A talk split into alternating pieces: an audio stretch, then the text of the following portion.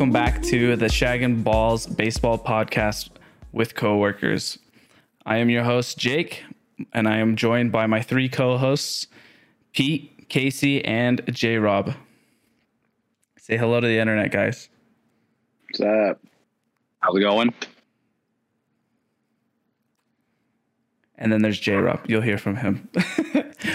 Sounds so enthusiastic right now. I kind of hit them all at the same time. I didn't go individually. I didn't go down the line like last time. I'll do that. I'll be It's better all next right. time. Um, We forgive you. Thank you. If you guys want to reach out to us, you can, we have an email. It's the Shag and Balls podcast at gmail.com. That's Shag and Balls podcast at gmail.com. Get it, A Rob. We can hear J Rob's brother and Bo gaming in the background, which is fantastic. I'm sure they won their Warzone game or scored a goal in FIFA. I don't know what they're playing but I'm sure it's going to be less exciting than this podcast. We have prepared some topics that we're going to talk about, but we're just going to let things flow. Um, the first topic that we are going to talk about was a suggestion from Pete. And if you guys have any suggestions, just email us at that uh, email address and we will read all of the emails. I can guarantee that because Casey will do it. Yeah. But Good the job, first to- the first topic is about the KBO. Currently, the only base professional baseball league that is still going or is active and actually playing meaningful games. So the KBO is the Korean Baseball League organization, I guess I should say. Um, and Pete, do you want to go ahead and set up the question that you proposed to all of us? If you have it there, I can. Absolutely. So, the question that I had for the group was if you've watched any Korean baseball, followed by why or why not have you not watched Korean baseball? And then if you have watched, what did you like or dislike about it? And so I'll just go first with my experience with that is I've watched a tiny bit of Korean baseball, like some clips here and there, and like I turned it on on ESPN one time just like watch a little bit, but I've never like fully sat down and watched it. Which I mean, like I love baseball. I mean, mainly I watch my team, the Yankees, obviously, but I just love baseball. Like it's just a thrilling game to me, and like so I know. I just, if I sat down to watch Korean baseball, because from the little bits I have seen, it's you know fairly similar. I feel like I'd enjoy it, but I just haven't had that buy-in yet, and I'm just like not sure whether that's because of I just don't feel a connection to the teams, don't really know any of the players or anything like that. So that's why I haven't got my full buy-in, especially with no other sports on right now, or like what the deal is. So I was just wondering what your guys' experience is with it, and so. J Rob, if you want to go ahead and talk about your thoughts on that. I like kind of in the same boat. I haven't watched a ton of the Korean baseball, but I have like on lunch. There's been a couple times where they've shown some. Well, sorry, like we're at work. There's like some Korean baseball reruns on, and I feel oh, like anytime it's on, honestly, I'd rather watch that than Friends or The Office or whatever anyone else has on. Probably mainly because it's the only sports on TV right now. But one thing, uh, honestly, the first thing I think that jumped out to me was I forgot that there wasn't any fans in the stands. Like I was watching the game, and it wasn't until like after 20 or 30 minutes of watching that I realized that there's no fans there. So I think that's one thing. It's weird, As- man, because they put like the crowd sound into it. Yeah, it, yeah, and I Have you, have you noticed they have like the they have the no, I've noticed they have the cardboard cutouts too, like I the like just started- people behind it. Yeah, Some yeah, in some places I've seen that. yeah, Yeah, it's funky. And, well, and so and I'm like, I don't know. It's like not as bad. It's like you're just watching a game normally. Like it's not going to seem like it's different. I'm sure there's some aspect for like the players that's probably a little bit different, obviously, because you're surrounded by this, or you just make a sick play, fans go crazy, and it's just like dead silent or whatever. Or you see the like It's just your what I think teammates. or go for it. Yeah, it's just your teammates. And what I was gonna say, I feel like it'd be super dope or funny if you're like a, a player, you're just and you can still hear it normally, but just the smack talk from the other team, you're just gonna hear that a Yeah, lot more because it's the only thing you can hear, like minus your teammates as well. But um, that was the first thing I noticed, just no fans. But I mean, yeah, even though I don't know the players, like you said, Pete, and it's not the Cardinals, like it's still baseball. I mean, it, or just sports in general. so I'm drawn to it. But like, I mean, I don't notice a dramatic difference in like skill or anything. I mean, obviously, it's. I mean, I also haven't seen baseball since what, like October of last year, so it's been a long time. But I mean, it's still a good league. There's still good players and everything over there, and so it's not like we're watching little league or anything like that. So I mean, I like it from what I've seen. Again, I haven't seen a ton, but I think it's good baseball. It's something to watch. They got cheerleaders. I forgot about that. Casey, Uh, yeah, I'm, I'm in the same boat as you guys. I haven't really followed it a ton. I I almost haven't actually watched any highlights besides what I've seen on Twitter. Uh, and they only showed the Dinos on Twitter. That's how I know they're a team. um, so I mean, it's hard for me just because I I'm in love with the MLB and like I'm kind of biased. I guess I want to watch Major League Baseball. I get it. Korean baseball is the only thing on that is playing meaningful games. Uh, but it's it's hard for me to get into it really.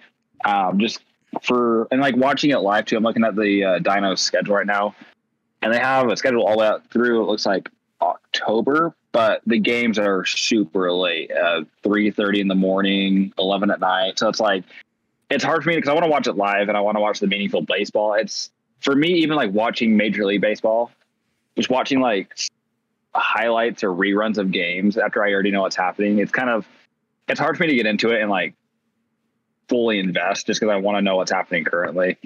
So that's hard for me to get into. Um, I want to get more into it. It just I don't know if I can fully devote myself to it. I'm kind of I'm kind of against it with it. I kind of like hearing more of the news about Major League Baseball than I am the games being played in Korea. Yeah, I feel like one thing or like a big part for me, or, well, there's two things. One, like, I mean, if I'm scrolling through TV and I see Korean baseball on, I'll stick there and watch it, even if it is a rerun. But like, part of that is, yeah, it's like I do 100%. I prefer watching a live baseball game, but like not even necessarily in person, just by live. I mean, like it's currently happening, not like a rerun. But I think that's part of the struggle. Is yeah, I mean, I'm up at 11 o'clock at night pretty much every night, but 3:30 in the morning. I mean, sometimes, but not usually. Am I late? So it's hard to catch a game. I think is a big thing.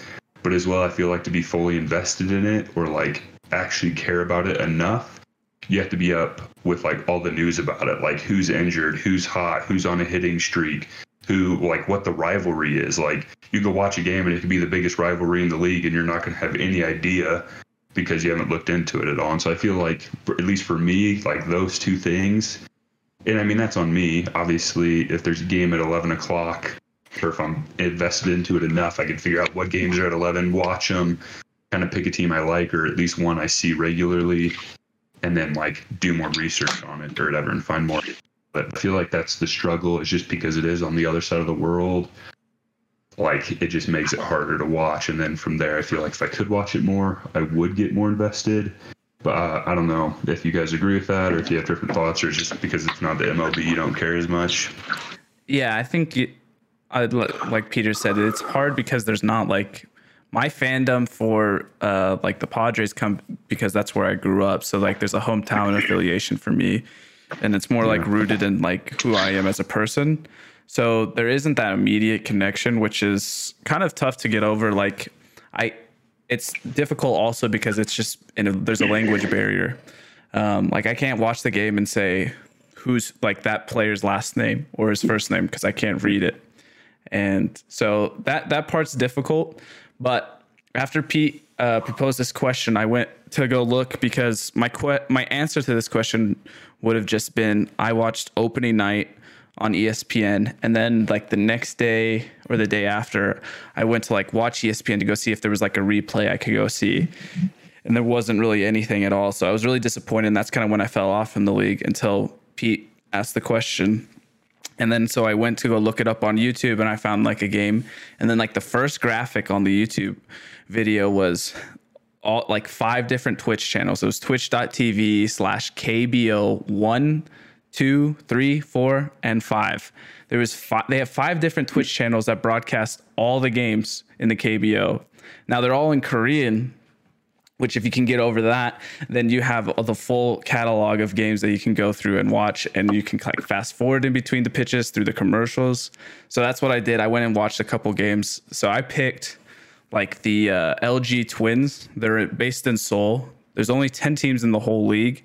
Um, but the reason i picked them was because um, the korean teams are only allowed three foreign born players on the team. Otherwise the rest of the roster has to be korean and um, one of the foreign players for the Twins was Casey Kelly, and he was like an old prospect that the Padres had.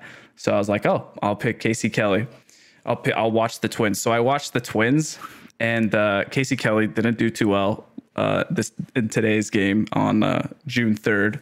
He gave up like six runs. Um, that's besides the point.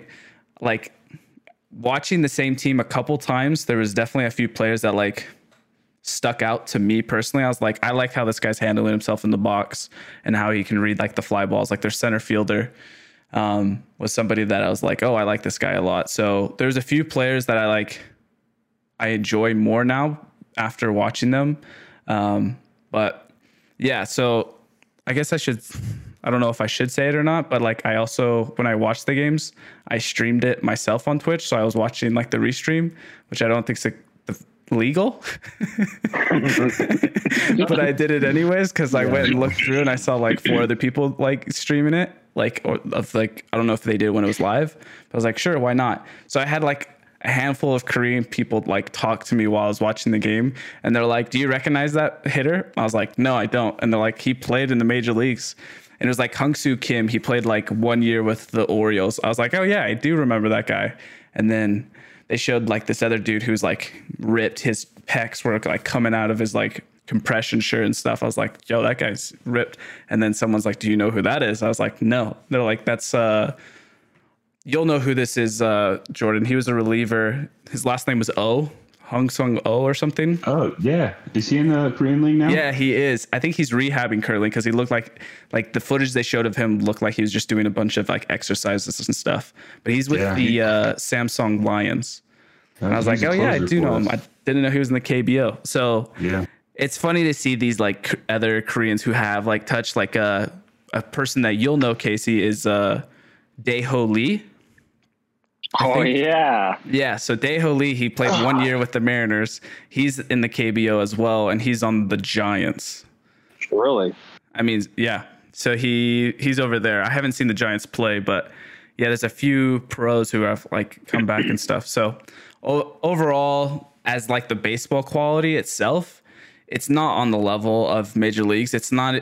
I don't even know where the KBO would rank in like professional leagues across the world. I assume, uh, I think it's the NPB, the J- Japanese league. I, th- I, assume that one's pretty close uh, to being to the top. I don't know if it's like major leagues and then AAA and then Double A and then it goes to the other leagues or not. If it's like it falls in that order, but like the thing that stands out, or I guess the lack of is like tools. And so like what I mean is there's not like high velocity in these games. Like these guys are just t- touching 90 if they're like on their like peak pitches. It's a lot of like soft stuff from the pitchers. There's not like a freaking Manny Machado or Arenado slinging the ball across the diamond. Like it's very clean, fundamental mechanics, um, but there's nothing like super flashy to it besides the bat flips. The bat flips are sweet. But yeah, those are my thoughts on like the KBO. I enjoy watching it, like you guys said. Um, it's baseball, and I'll take it. I just didn't know that there was such a directory that I could access on Twitch to rewatch anything that I wanted. So I think I will keep up on some of the Twins games because some of the players are interesting to me. What do you guys think? Do you guys feel like one thing this made me think of, or like when you brought up oh, like because I was like, oh yeah, Cardinals pitcher, and then my next thought was Miles Mikolas. As like, and I can't remember where he played at, but he actually played. He played in Japan. Two, yeah, yeah, yeah. I just looked it up. It was Japan, but I knew it was a year or two overseas, and so my thought was like, how big is like professional baseball around the world, or like I mean, factoring in with the MLB because like Miles Mikolas I think this was his, last year was his second year with the Cardinals. Yeah, I think um, that's right. But like he's a pretty good pitcher. Like, or I mean, he's done well with us. I mean, he's not necessarily an ace, but like he's a solid three pitcher, and so I mean, and that's a good pickup because I mean we found him overseas, but like I mean, do you guys feel like? And again, that's the Japanese league, not the Korean league. But I mean, um, how does it differ? You guys feel from the minors even? Yeah, that's a good question because there's there's a handful of people who go over and then come back. As far as the position player side, Marcus Thames did it, and that was in the KBO. That was in the Korean league. Um, but I don't know like what the like major league teams look for in a player who's gone to play foreign ball to like mm-hmm. then bringing them back. The Padres signed a, a pitcher from the KBO who Pierce Johnson. He was like with the Giants but like he went over there and absolutely dominated. Like he figured out like his like his bread and butter. He had his his solid velocity, but his slider was like his was a great strikeout pitch, and he just like put up insane numbers over there. So I don't know like where the threshold is, like where it's comparable to like if they're going to go see Miles Mikolas again. It's like does he have to have like 2.7 ERA to like a 3.3 ERA and striking out like over 10 batters per nine for them to be like considered like, oh, this guy could be beneficial for a major league team. I think that's like what comes to my mind when I think about uh, people like who came up through the system and then went forward to like then come back. Yeah. Well, and I wonder what it is or like why um players choose to go foreign instead of like back down into the minors. Like is that because they're not getting any more chances, or do they just feel like they have a better chance, like to play? Then yeah, I wonder if too the like, compensation too. If you're like yeah, because like Jake said, you're only allowed three foreign players, so I feel like there's probably a more bigger paycheck in that like designated spot than like dropping back down to two A or triple A. Yeah, but like, yeah, Miles like, Mikolas. I mean, he got paid. Let's see. Oh, so it was a one year deal, but it's seven hundred thousand dollars. So that's, a, I mean, I can imagine to play over there than what you're going to get in the minors. Yeah, yeah, I'm sure that's and that's below like the option. minor league minimum or major league minimum too. Yeah, or above it. Yeah, I, th- I assume the, it's got to be money. I, I, assume these guys are getting paid like a million to three to like come over. Like Tyler Saladino went over, and that's a guy who's like on a major league team for most of the season, but he's probably flirting between AAA and uh, not. But I assume it's got to be like mainly the money like money talks. Yeah. Um, but for them, they get the regular at bats. They know they're in like the star role. Like they're guaranteed like the reps kind of to go showcase, yeah. I guess.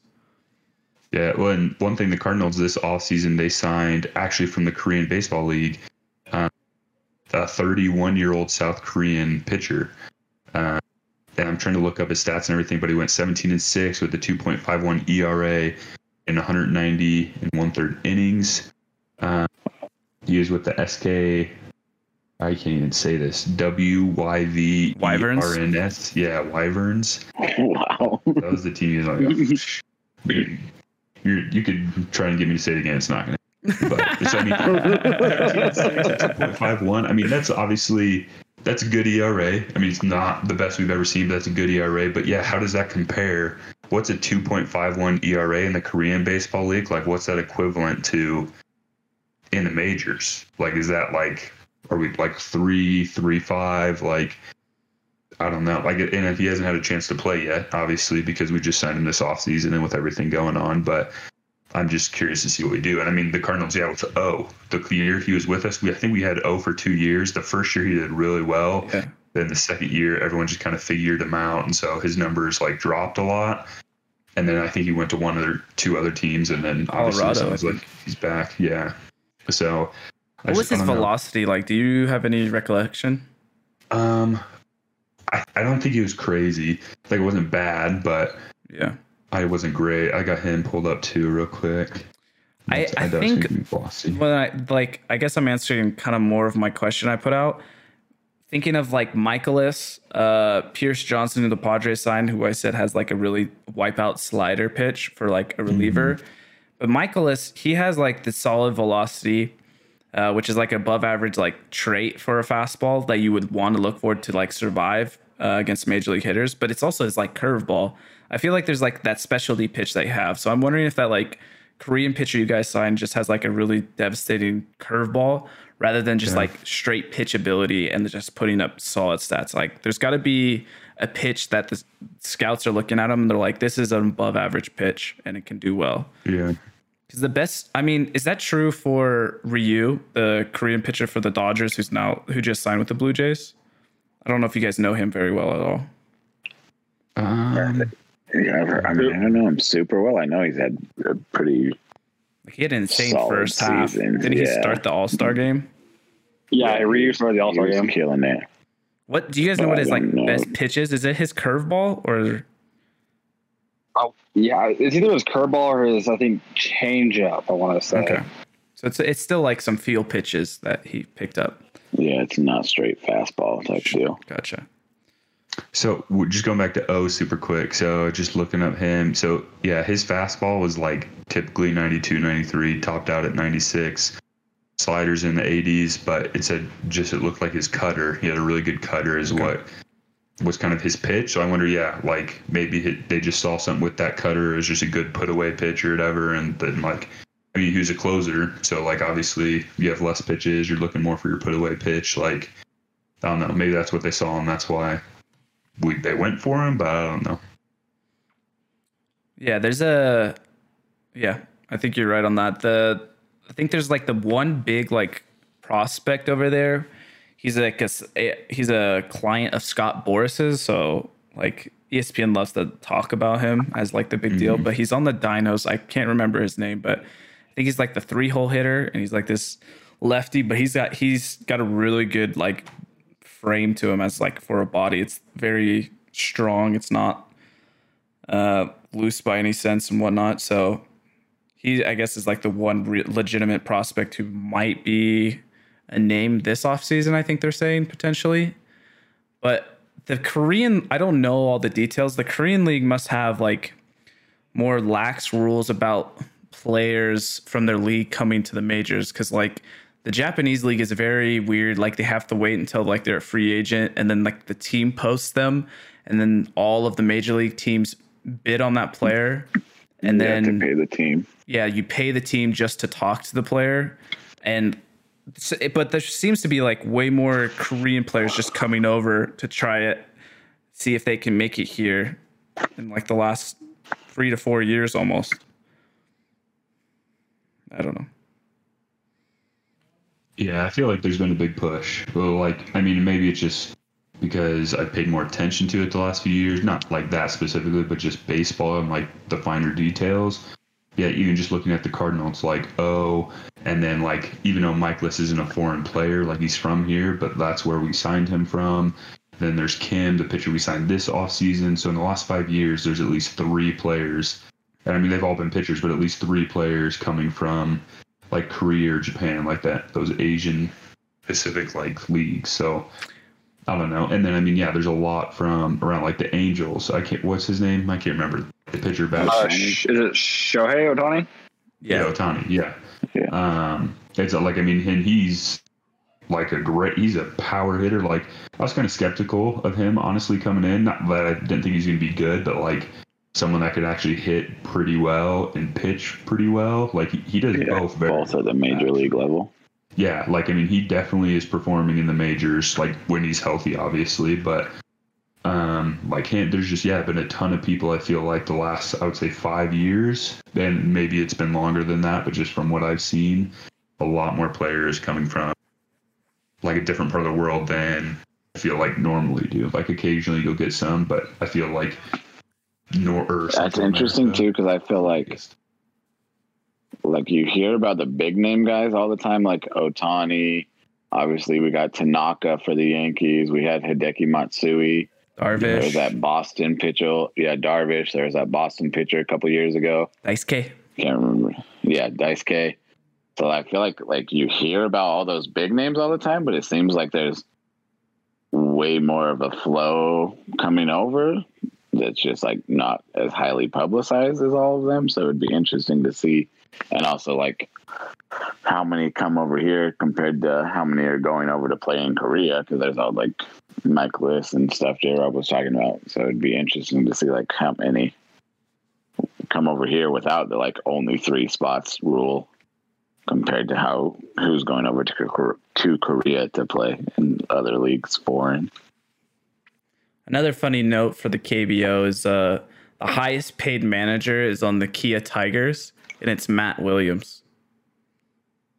So that's an odd thing to have. I feel like I think Bobby Valentine went though. He like coached and he managed like a Japanese team, and they won the title. Just I feel like that's, oh, that's weird. They're just straight teaching like fundamentals, but there's that language barrier. That's got to be tough. Yeah, it's gonna be super tough. Um, well, go for it. Sorry, I was just I more random thoughts that are popping in my head. With Shohei Ohtani, I think he was a pretty unique case for a Japanese player coming from his league over to the U.S. because he came over like he foregoed uh, the posting. Um, I think, or they might have been able to, but he was subject to like the international free agent um, pool, so he was only able to sign for like a very limited amount for his like signing bonus or whatnot. Like hmm. it, he was part of like the same pool that uh, teams have to obey, like when they sign Latin players and stuff like that, because he yeah. came over and he was like so young or something like that. But he just wanted to come play here. Yeah. Well, I mean, it makes sense. I mean, he's got the skill for sure from what he what he shows. Yeah. Um, go for it it's just cool because he's so young. Like we haven't had a player like that. We get a lot of Japanese players, and like like Pete listed off like all the great aces over in Japan that have come over. But it's like we're also getting them when they're like about to hit their thirties and stuff. So it's yeah. kind of funky, and then they have to like, pitch in like a shorter rotation because in Japan they pitch with like six man rotations. So they there's just so many frequent injuries, unfortunately, for a lot of the Japanese pitchers over like the history. Yeah. When there's only, I mean, I looked up last time how many Japanese like born players have come and played in the majors. I think it was like 54 or somewhere in there, 50, 60. And then from Korea though, it's only 21 players. Okay. So, and that's since 1994. So I mean, I feel like there's been a lot recently, and obviously a lot of 21 isn't a ton, but I don't know. That's no, I agree. Current. I think there's a lot more and that's that's just the major league level. Like, how many players from Korea potentially come over just to see if they can like make it just through our minor system? I feel like I feel like yeah that happens. I think there was a, a Padre pitcher that we signed or a Japanese pitcher that we signed that like spent the majority of his time during his contract in the minors. So I don't know how many like players even linger between the two levels. But anyways, I think that's uh we've exhausted as much as we can probably talk about the Korean league and Japanese league without researching more. It's pretty fascinating to me. I wish I knew more, but with uh, 30 teams and 162 games each season from Major League, it feels like you get enough baseball content just from that the single yeah. league. um, yeah. But the next topic that we're gonna kind of transition to here, I think, um, is one that Casey proposed. Casey, you want to ask us the question that you suggested for this uh, podcast? Yeah. yeah. So I thinking along the lines of like kind of what we talked about last show with the um, shortened season, I guess. And something I kind of want to talk about was almost in the sense of like a rent a player, like how Mookie Betts kind of was to the Dodgers, or how we like Verlander kind of was to the Astros in their uh, 2017 run, kind of players like that. So it got me thinking like if your team is super close to making that winning push for this season.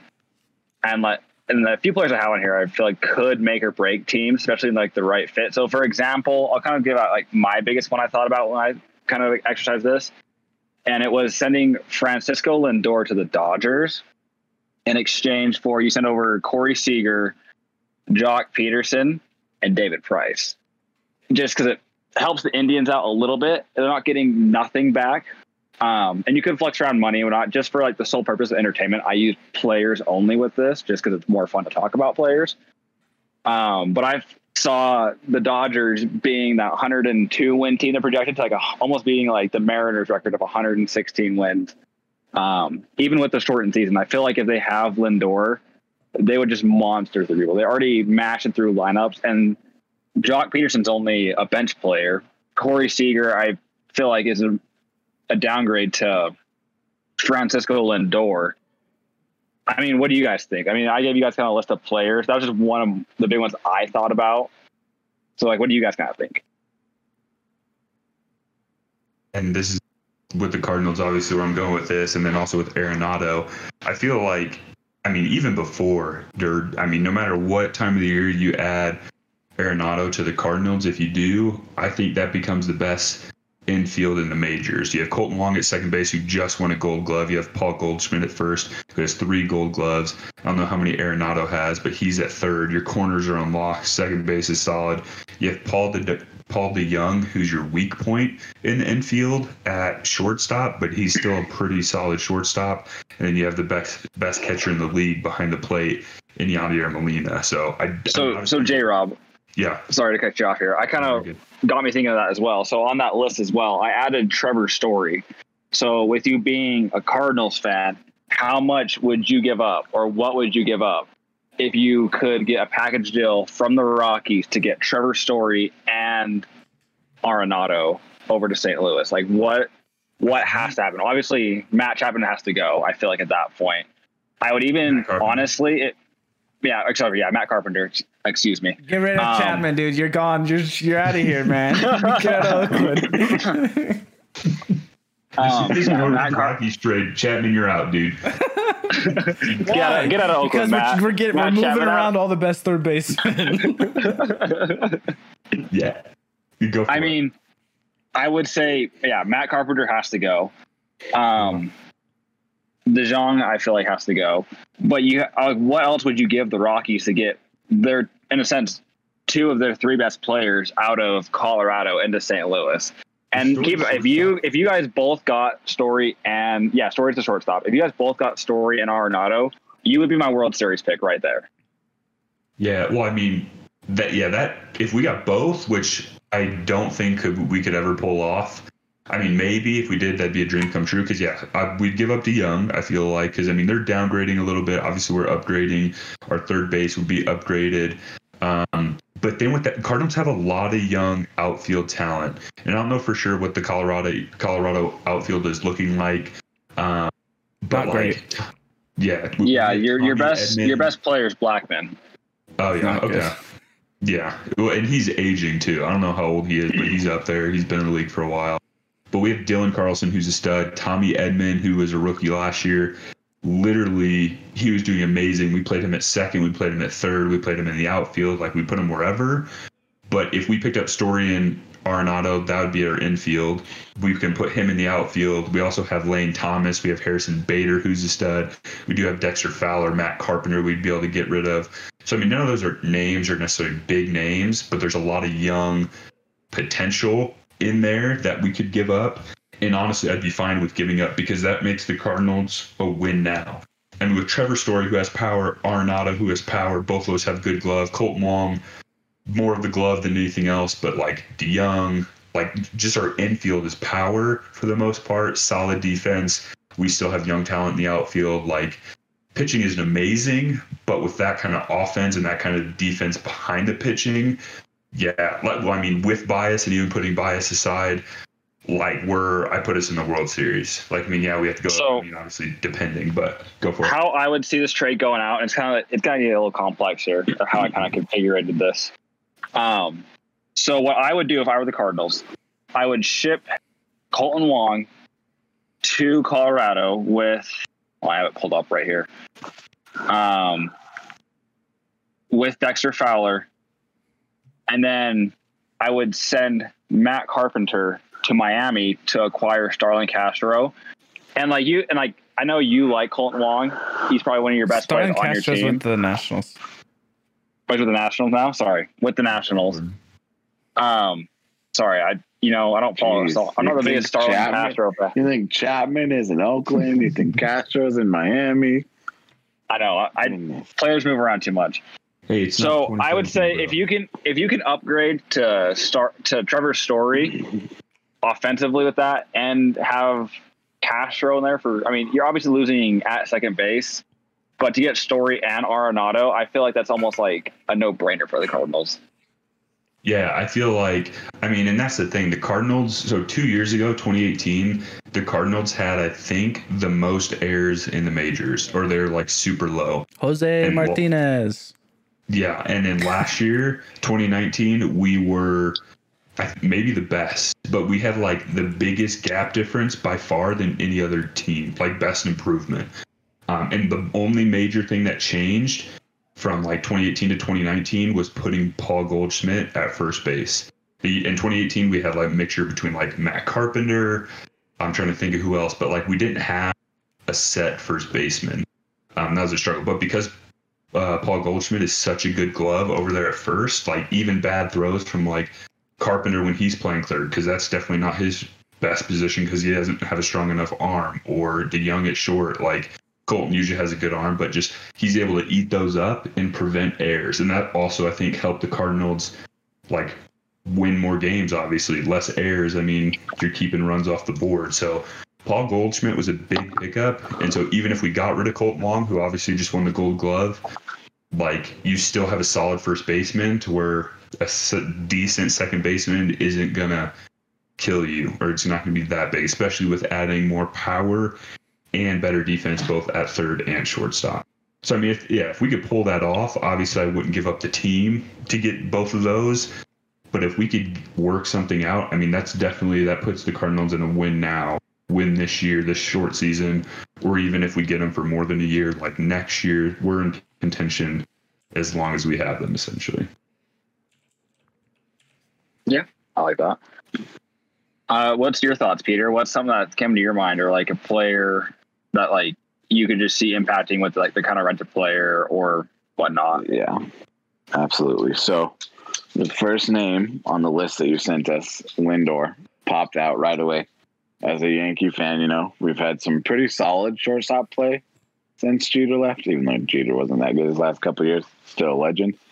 But like we've never quite fully replaced him, got that superstar kind of player. So like Francisco Lindor, I just like put him on the Yankees, just like absolute superstar, great player would just be amazing. So, what I would give up to go get Lindor, and I mean, you know, he's a superstar. You're probably going to want more than this, but I would definitely trade Urshela.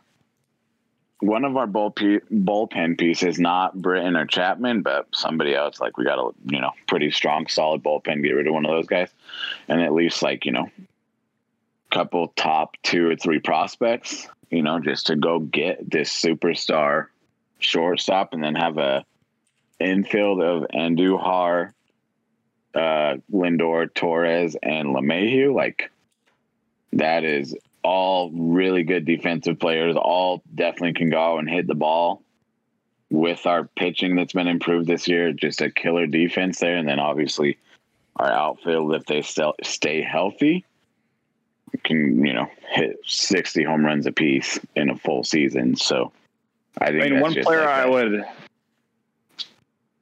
one player I would add to that, just to make it more enticing for the Indians, because they kind of have a lot of turnover in their infield, would be Luke Voit too for you guys. I mean, he just got raw power. He could be a DH, and he could switch between. I think Carlos Santana's playing first base right now for them, so those two could split DH Mhm. first base time.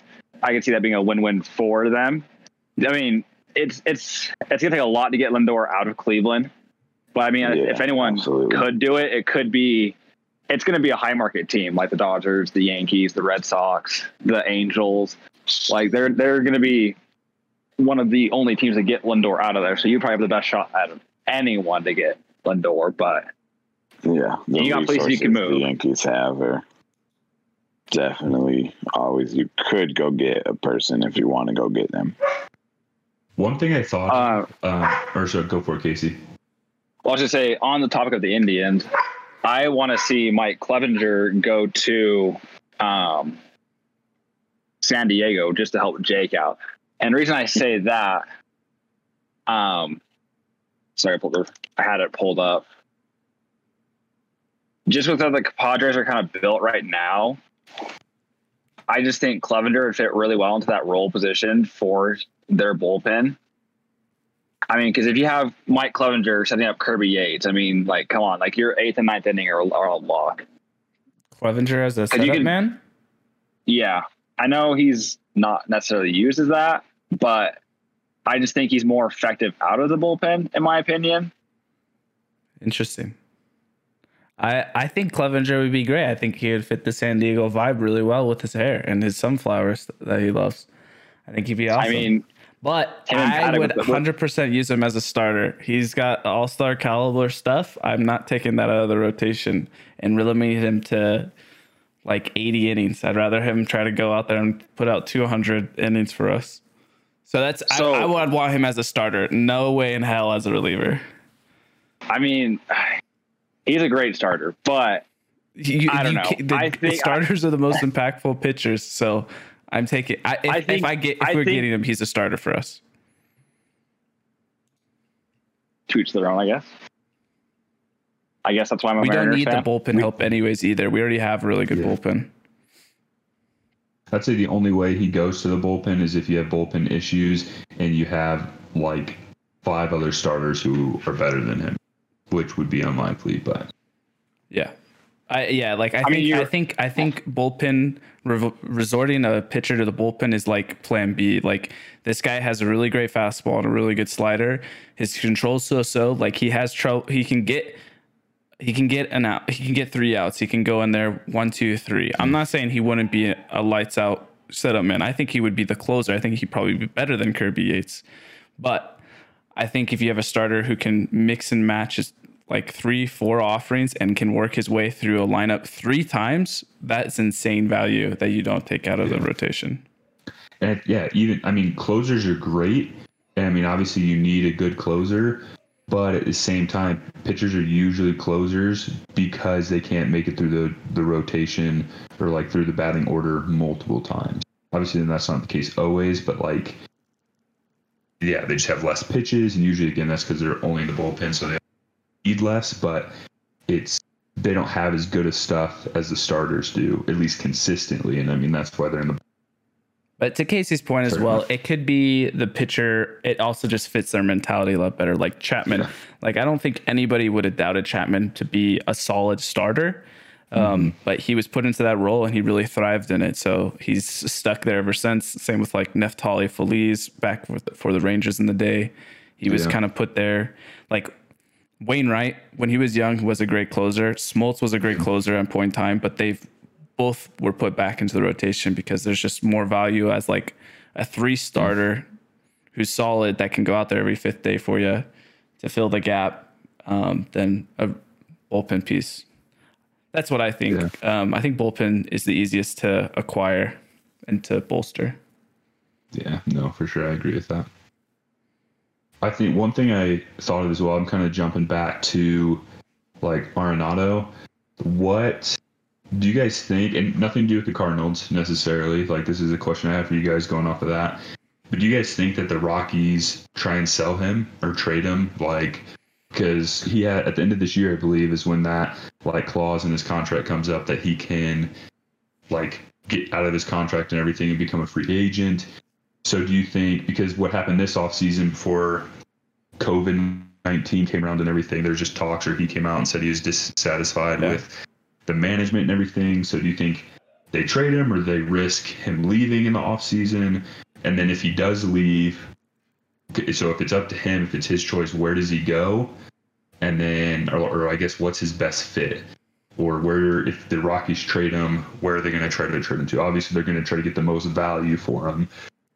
I guess just more, where's the best fit for him, or where do you think he wants to go? I think I think he's gone. I think he's already upset with Colorado. I think he wants to go and win while he's still in his prime. Yeah. And I think if the Rockies front office was smart, instead of trying to sell tickets now, like rebuild for your future and get something out of Arenado, obviously it's easier said than done because you got to find a buyer, you got to find a place he's going to fit. Mhm. But I mean, there's a few places I think he fits pretty well in. Um, one would be with the Dodgers. I think you, if you ship off Justin Mhm. Turner and get some of their pieces, just because the Dodgers, and I'm looking at their roster, they have a lot of talent that's not in the starting lineup. And I get it, they can use it for off days and whatnot, but you could really get some pieces back from the Dodgers and even money. Uh, another one would be the Yankees, just because I think Arenado's upgrade over Urshela. Um, and even let's see, I had to pull up. Where did it go? I have so many rosters pulled up. Yeah, no, that'd be Um, and I go. sorry. Um, and my last team, I I would see him fitting well in would be. And if you have to play around with this, you had to basically send him to Toronto, and you transform or convert, excuse me, um, Vlad Jr. to a first baseman and put Arenado at third. Oh, I like that. I like that one a lot, actually. I feel like yeah, with him with Vlad, he's more like I mean, he's got a big body, and I mean nothing wrong with No. that, but like I mean, Vlad's on his way over to first. That's for sure, man. Yeah, we're Yeah, Vlad is he's so young and everything. As of right now, that's doable. But yeah, just once he gets into the years, and I mean to prolong his career as well, he's going to need to be at first base. Yeah, hundred percent. Yeah, first baseman headed to DH with the way he's shaping up. That'd be Yeah, really that'd interesting though for Toronto to be able to get uh Arenado and not have to give up any of like their young core. And if they could add like another arm, that they would be they would be pretty That'd be dangerous. Yeah. yeah. I mean, one thing that would be in the Rockies' favor to get Arenado off their team is how big that contract is. Yeah. Like, if you can get that, if you can get that money off your payroll, like that opens up a lot of possibilities. And like the 2021 free agent class, like it's not the massive free agent class, but it's got some good signees in there. You can potentially throw some money at. Yeah, I think uh, Colorado is a very interesting front office. They're like family oriented, like or run, I think, and they like they've made very odd decisions. Like just their off season acquisitions have been like super strange. Like I feel like their off season acquisitions have cost them a lot, uh, not just in terms of money, but also just like giving themselves a chance because it feels like they take them them themselves out of being potential players for other better players. Like they get like people who are like just below the like star free agent. Like they got Ian Desmond to like a six year deal after his one good year in with Texas, and he's been trash. They got But the thing is, too, um, sorry, go ahead, Jake, finish your tangent. no, no, no. Jump in. So I think the thing is, is I think these older power hitters they could revive their career in Colorado with the higher altitude. Like Mark Reynolds was, you know, a star from the past, and he's he's doing okay out in Colorado. And same with Ian Desmond, like they're hitting these massive bombs. I mean, I'm not looking at their numbers right now, but I would assume that has to play a part into it. Like Yeah, but you're not reviving someone's career when you hand out a six year deal. Yeah, I mean, I had it shows I had a lot of faith in the guy. I think but, Texas I mean, was yeah, the one who revived it because it was flat after he came out of Washington. But anyways, like they signed like a, a record deal for like a relief pitcher, I think, for Wade Davis, oh. who's who struggled. They went and got oh, I'm pretty sure they signed him to a big deal, and then they went and got like Bryan Shaw, like another reliever and stuff. Like they paid really big money for like their bullpen, but it didn't pay off. They paid a lot of money to Blackmon, who's like already was already on the decline, but I don't know. As the front office, I find it very hard to try to. I think you have to look at all options, of course, but I, I don't know how you can be the one who trades the franchise's best player ever to play there. I think that's tough when you already had like a contract in place to keep him like a Rocky forever. I feel like you got to do whatever you can to keep Arenado. Yeah, that's fair. Yeah, to not potentially damage anyone wanting to go there in the future and stuff. Yeah, I can see that. But I think to Casey's point, what she was talking to J Rob a little bit ago, if they did rebuild, Arenado and Story are great two pieces to move to kick off a really strong rebuild right away. What? So, anybody have any more comments off that? I had another question regarding rent to play, but different. no, I, I'm I'm good. We'll move on. Okay. Um, so, with rent to players, do you guys feel like? I mean, I might have my thoughts on this, but I'll let you guys go first. Do rent to players? Do you guys feel like help bigger markets more, or do you see bigger markets going for those like like Mookie Betts or like Arenado? Like if somewhere some teams would go after him this year, knowing he might hit free agency after the season or things like that. Do you feel is it the bigger teams usually going for those, or do you feel like it's pretty even with what you see? I think it depends on the player.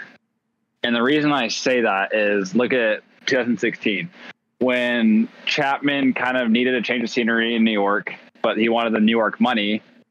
The Cubs were like, hey, we want to make a push this year. We got a good chance. Let's get a lockdown closer. I mean, even though, in my opinion, Chapman did struggle in the World Series against the Indians, but he did ultimately get the job done, kind of fulfill their need. He, they got a ring out of it. Whether they say it was help with Chapman or not, they got to where they did with that roster.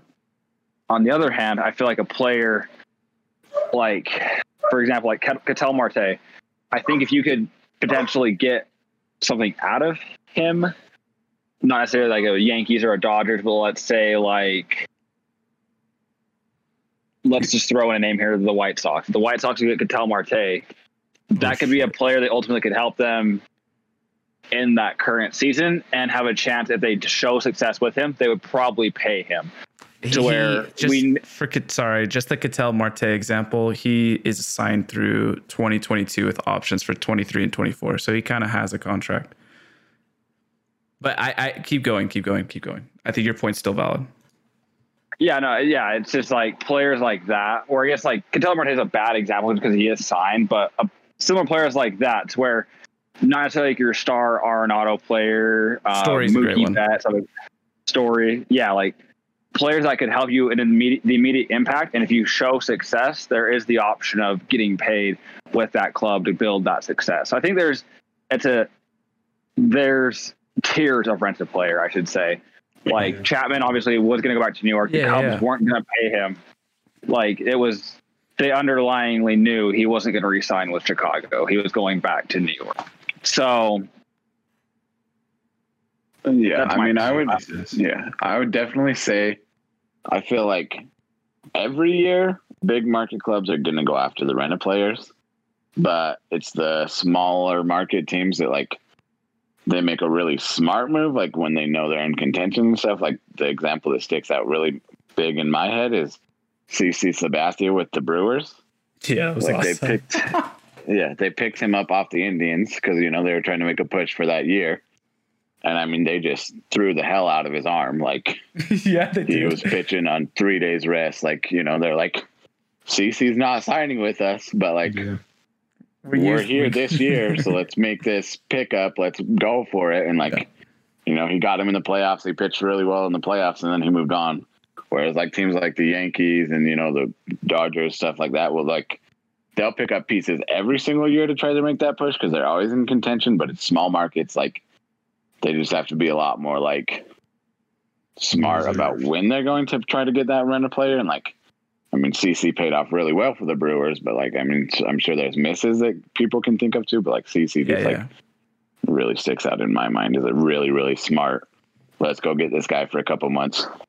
I mean, ab- abused the hell out of his arm. Like, I'm shocked he pitched so well for so long after that year. But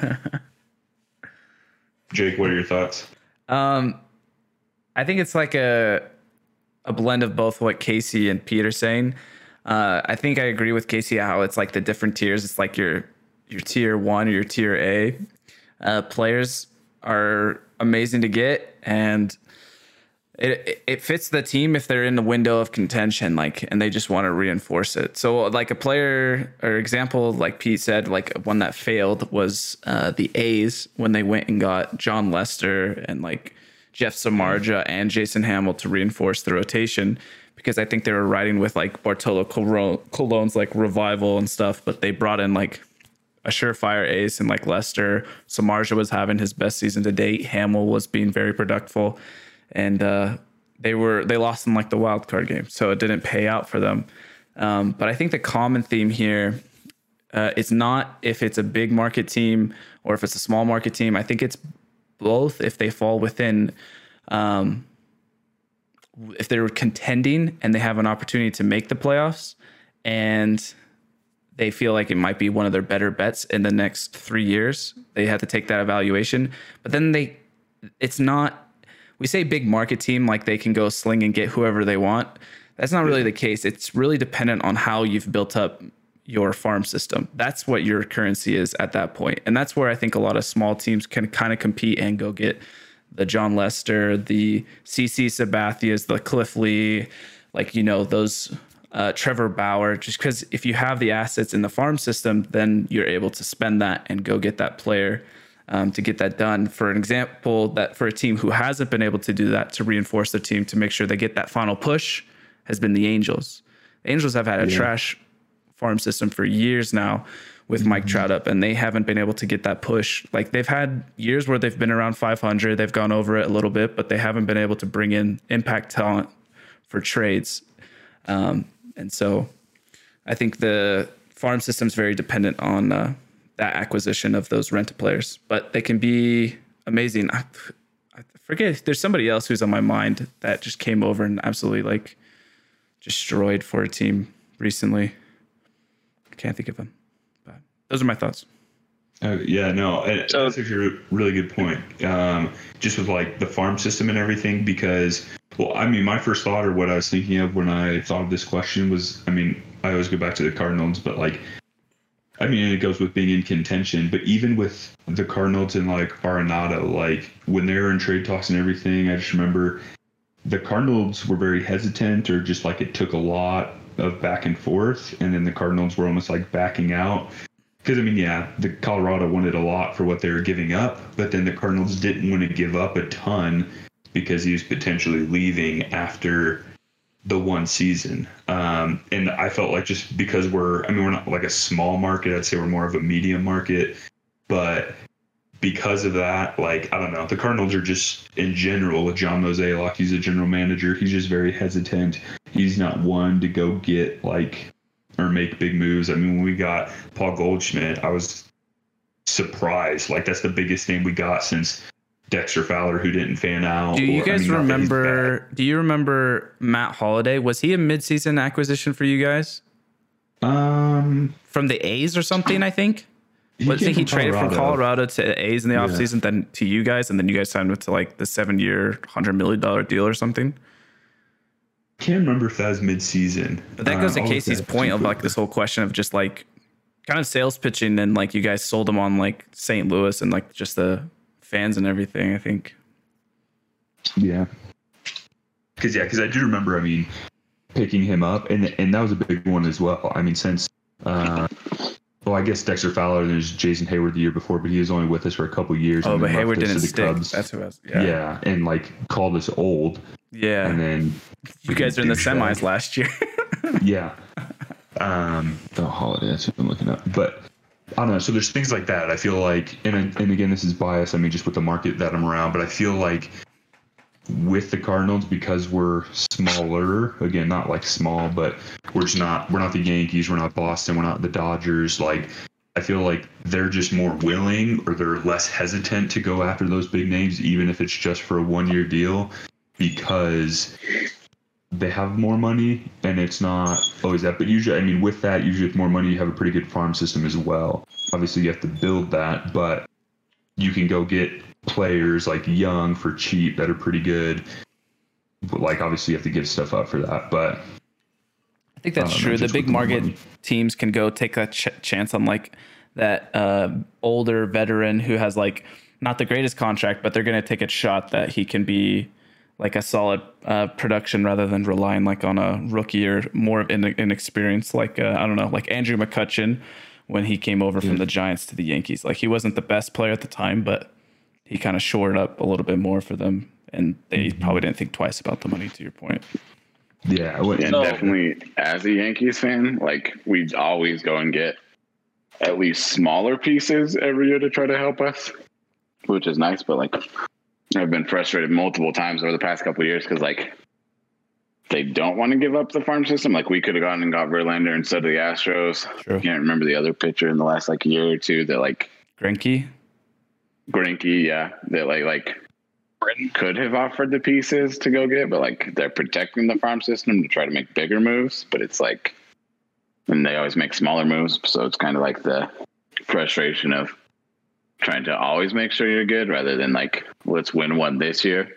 Yeah, I guess the biggest thing you guys have gone and got was like Stanton, but that was more taking on money than anything else. Yeah, we didn't give up like a lot of prospects or anything really for him, which is Thank Kinda Jared Jeter for the but- biggest bro move in sports for that one. I mean, we'll see how many games he ends up playing. He might end up being a mini Ellsbury, but but yeah. so I mean, to round off nice.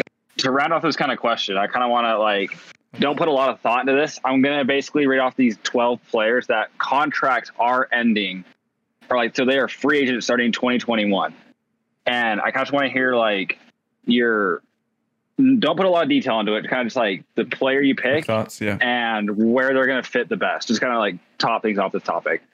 So the top 12 are Yoenis Cespedes, Mookie Betts, Giancarlo Stanton, Jake Arrieta, Masahiro Tanaka, Jordan Zimmermann, JD Martinez, George Springer, Yadier Molina, Carlos Santana, and Shin-Soo Choo. Did you say Stan- So, Stanton?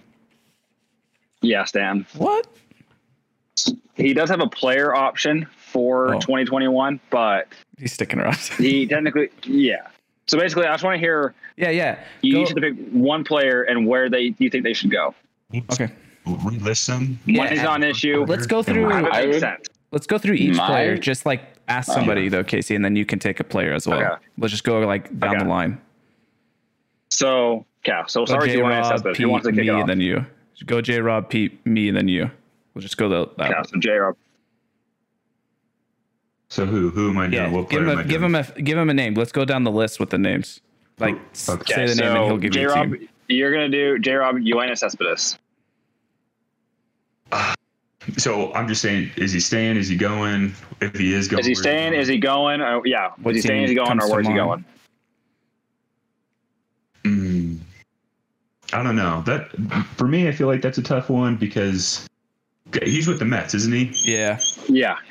Like, I feel. I mean, if the Mets are going to pay him and everything, like if it's not coming down to money or anything like that, I feel like he would stay because I feel like the Mets are on an uptick. But I mean, also I feel like the Mets have kind of been almost on that like climb for a couple years now, but they haven't actually made that step. If that makes sense, like they have high Mhm. hopes, but they never reached that.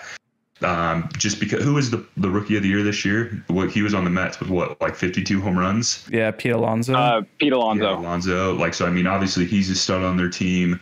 Um, like they have a lot of good pitching. Like they have freaking Thor on that their team. I freaking love him. I want him to. Their their rotation is their rotation is deep. yeah. Yeah, They have Stroman, deGrom, Por- uh, Porcello, Michael Wacha. Like yeah. And when that's why I They- always feel like he would stay is like I mean, without looking into it more, just my first thought, just because the Mets. And again, even though they've almost felt like they should be on the rise for the last couple of years, but haven't, I mean, with even with Pete Alonso, like even just that one more piece, their offense is so much better. 52 home runs, that's a ridiculous number. That's almost Yeah. one every third game. That's crazy. Um, and maybe he doesn't do that again in his career, but he's obviously going to have power throughout his career. And if he stays healthy, that's a big bat. So, first instinct or like first thought, I would say he stays uh, just because, like, that. I mean, they're they got a good team, good uh, lineup. They have some power in their lineup. So, I would say he stays. If he does go somewhere, um, Probably I don't AL. know. I mean, you, Yeah, you- yeah, yeah, you don't have to. Yeah, maybe We don't have to. Yeah, we don't have to go this long. We can we can stick with the Yeah. Mets. That can be your choice. We can go to the yeah, next guy. that's fine. So Pete, the next guy is Mookie Betts. Where is he going? Is he staying? Um, I think he ends up staying in LA just because they're going to offer him a ton of uh, money, and you know he's already moved, and so I think that it, like you make that trade having talked to his agent, anticipating him staying. So unless something goes really wrong, I would guess he stays. But honestly, like, and this is what I thought of as a rental player is Mookie Betts. So what I would want him to do is I would want him to go to the Angels because I want to see a prime Mike Trout playoff chase playoff year. Like, Yeah, that. you know, obviously the Angels still need to upgrade, but like adding Mookie Betts in there, and then if Ohtani stays healthy, you got Mike Trout. Obviously, is a beast. Like, and I want to see that. Rendon. Yeah, Yeah, and Rendon. Rendon, like, yeah. So you get that and put Mike Trout in the middle of a playoff chase. Watching that would just like that would be incredibly fun as a baseball fan. So that's what I would want to see. But I would guess Yeah. he stays with the Dodgers because like you don't make that trade without anticipating him staying. So I agree. All right, Jake, you're up with Giancarlo Stanton. He's gonna stay. He's not gonna pass Easy. 29 mil. Yeah, that's fine. He's gonna stay. All right, next is Jake Arrieta. I I think I'm with Pete. I want to see Mike Trout win. I want to see. I, it hurts me that it's my own division, but I want to see a prime Mike Trout. I want him to have his best legacy as he can. I think if he wins a championship in his career, that puts him over the top where he's the best player in baseball. And we can talk about it on another podcast, but I want to see Jake Arrieta go to the Angels to help Mike Trout. Um, J Rob, you're up with Masahiro Tanaka. Oh, where does he? Where's he at again? Yankees. New York, the Yankees. Yankee. Um, I don't know with him. I think. How when did he? How long has he been in the league? Hasn't been very long, has it? Or no, he's older. He's Uh, been in for I a think it's been since like He yeah, he since came like over later, 2013. but he's like I think early to mid thirties. Okay. But So he's then- only been here for a few years. I think he might. Yeah, he came over in 2013. I don't think it's like necessarily anything to do with the Yankees or anything or like what he's done, but I don't know. Just maybe with a lot of like the Yankees, they have a lot of young talent. So I don't know. Maybe they keep him just because he like more of a veteran and just have more of that with a lot of their young players. But I wouldn't be surprised at the same time if he does leave. I think he would stay. Dang, he's only 32. Jeez, I didn't know he was so young. Yeah, that's what I just looked up. I thought he was older. I thought he was like 34, 35. Yeah. Well, it's, yeah. I don't know. I don't know where he would go though. I think I think he stays. I think he stays. really, yeah. I mean, I don't know. I wouldn't be surprised either way. Yeah, I, he- It's hard with the Yank. The Yankees, they have money. I feel like they're if, if he's been around this long, I think he stays. I think anyone in the Yankee system, Yeah, it's hard to give up that.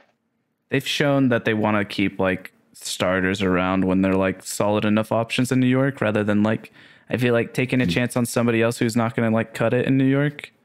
Mhm. Like CC, Yeah, like J.A. keep an Happ, older- or something like yeah. that. I feel like those They are definitely rather keep an older, experienced veteran than pitch a rookie starter. It's the track record they have. cool.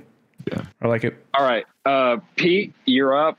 Jordan Zimmermann, the starting pitcher for the Detroit Tigers. Dude, I don't know if that guy's getting a contract. Yeah, I don't think so either. We'll we'll skip him. Pete, we'll give you a better one. Pete, JD Martinez, uh, where's he going? I definitely feel like he leaves Boston just because, I mean, they've already spent a lot of money. They have a lot of younger players. And, like, you know, he signed his two year contract super late in the season. So he's going to want to cash in big. He And I opted back. don't, Sorry. yeah, but I don't necessarily think the Red Sox will offer him the most money. Especially, I mean, he's apparently, I just looked it up, he's 32. So he's not like super old, but he's also, you know, doesn't bring much to the table besides hitting. So I don't, I feel like the Red Sox, I mean, if you're going to trade away uh, in his prime Mookie Betts because you don't want to spend that much money on him, and then you turn around and spend that money on JD Martinez, I don't think that's a smart baseball decision. So I feel like he's going somewhere. I couldn't predict exactly where I think he's going to go, but I don't see him re-signing with the Red Sox, Yeah, I think especially because he's like hasn't been there forever. So it's not like he's going to be super attached loyalty to them. You know, like he's go gonna to, stay. A, Now, though. I could. I'm Yeah. gonna be devil advocate here, and I think he goes to New York. I think, and this is just me. I think uh, going back to Jake with Giancarlo Stanton, I think the Yankees move on from Giancarlo and take JD Martinez. That- I don't think Stanton lets no, them move Stan, on from Stan, it's a player but- option. Stanton's not mm-hmm. gonna say, Player, "Yeah, I'm gonna pass on the Yeah. like freaking like 200 Yeah, million left turning owed to me." Well, I mean, million. even That's then, what happened with even JD then, you you- Martinez. He opted into the contract. He was it was a player option, so like the Red Sox didn't decide. I mean, even even if he like the Yankees do sign JD Martinez, I think it's just a good bat to have. I mean, it's, it's a better backup than having Luke Voit. yeah, definitely. Who's I your mean, I would like them signing him as long as they keep it to like a two-year contract. not going super long for that old of a player, but yeah. All right, this next one is for Jake, and I think this is gonna stir some uh some argument. So George Springer. Uh, yeah, that's an interesting one. It's like, where is his like year and dollar amount actually gonna lie? Because like, he's just, he's like gonna be 32 or 33, I believe, as well. Like he's, He's a little bit going to old, be 32. 32. Um, I don't think he's like a true center fielder, so I think he probably is more of a corner bat, so that loses some value for him as well. Um, I think he probably sticks in the A with an AL team though. Still, uh, quick answer would be like, I think it's either Blue Jays. Yeah, I can see that. Quick, quick. All right. thing. Yes or no on this before we move on. So it doesn't take long. Yes or no. Does do Astro players like over the next couple of years when they get traded or hit free agency, is their stock lower because of what has happened? Yes or no? I th- Yes. yeah, Their stock is lower. I think more players will have a yeah a bigger hit, but not like I would say- Bregman. Yeah, it's, I was just gonna say. I would say for the role players, like not stars, yes, it's gonna be lower. But for the like, I mean, Bregman type of player, like they're still gonna get a massive contract. So They're still good players, obviously, but yeah, Okay. Now this one is it it lands on my turn. I feel bad for J Rob, but Yadier Molina, and I think he stays. I think he signed a two-year deal. Um, J Rob Carl Santana, where is he staying in Cleveland? Ooh, That one's tough because I tough. feel like I don't know. Anytime, so in Cleveland, um, the like because they're a small market team. Anytime you get like a solid player, and you, like I mean, it depends. I think it almost comes down to the player. Like if they're wanting, if they've built good enough ties and everything, and like they're gonna offer him enough money, then he'll stay. But I don't know. Cleveland's not going to offer the bank to him just because Cleveland, I feel like, is a team that is a lot more frugal with their money, or they don't like. like Yeah. no, you're right. They didn't And already like- the first time. yeah. There's like no Cleveland Indians player that just stays for their whole career for there because they have so many like Hall of Fame superstar Oh, players that they they brought up through their organization, and then they just Well, and that go that's what I win and dominate on other teams. Yeah, and it's because they don't want to spend the money. yeah, At least what I feel like, or, or yeah, what No, track you're- record you're- you're shows. And so, I, I feel like that one's tough. Like if he wants too much money, then like what Cleveland is willing to offer, then he's gone. I just I think it depends on how much he wants, and like what the market is for him. So if I had to say yes or no, like stays or goes, I think he goes probably.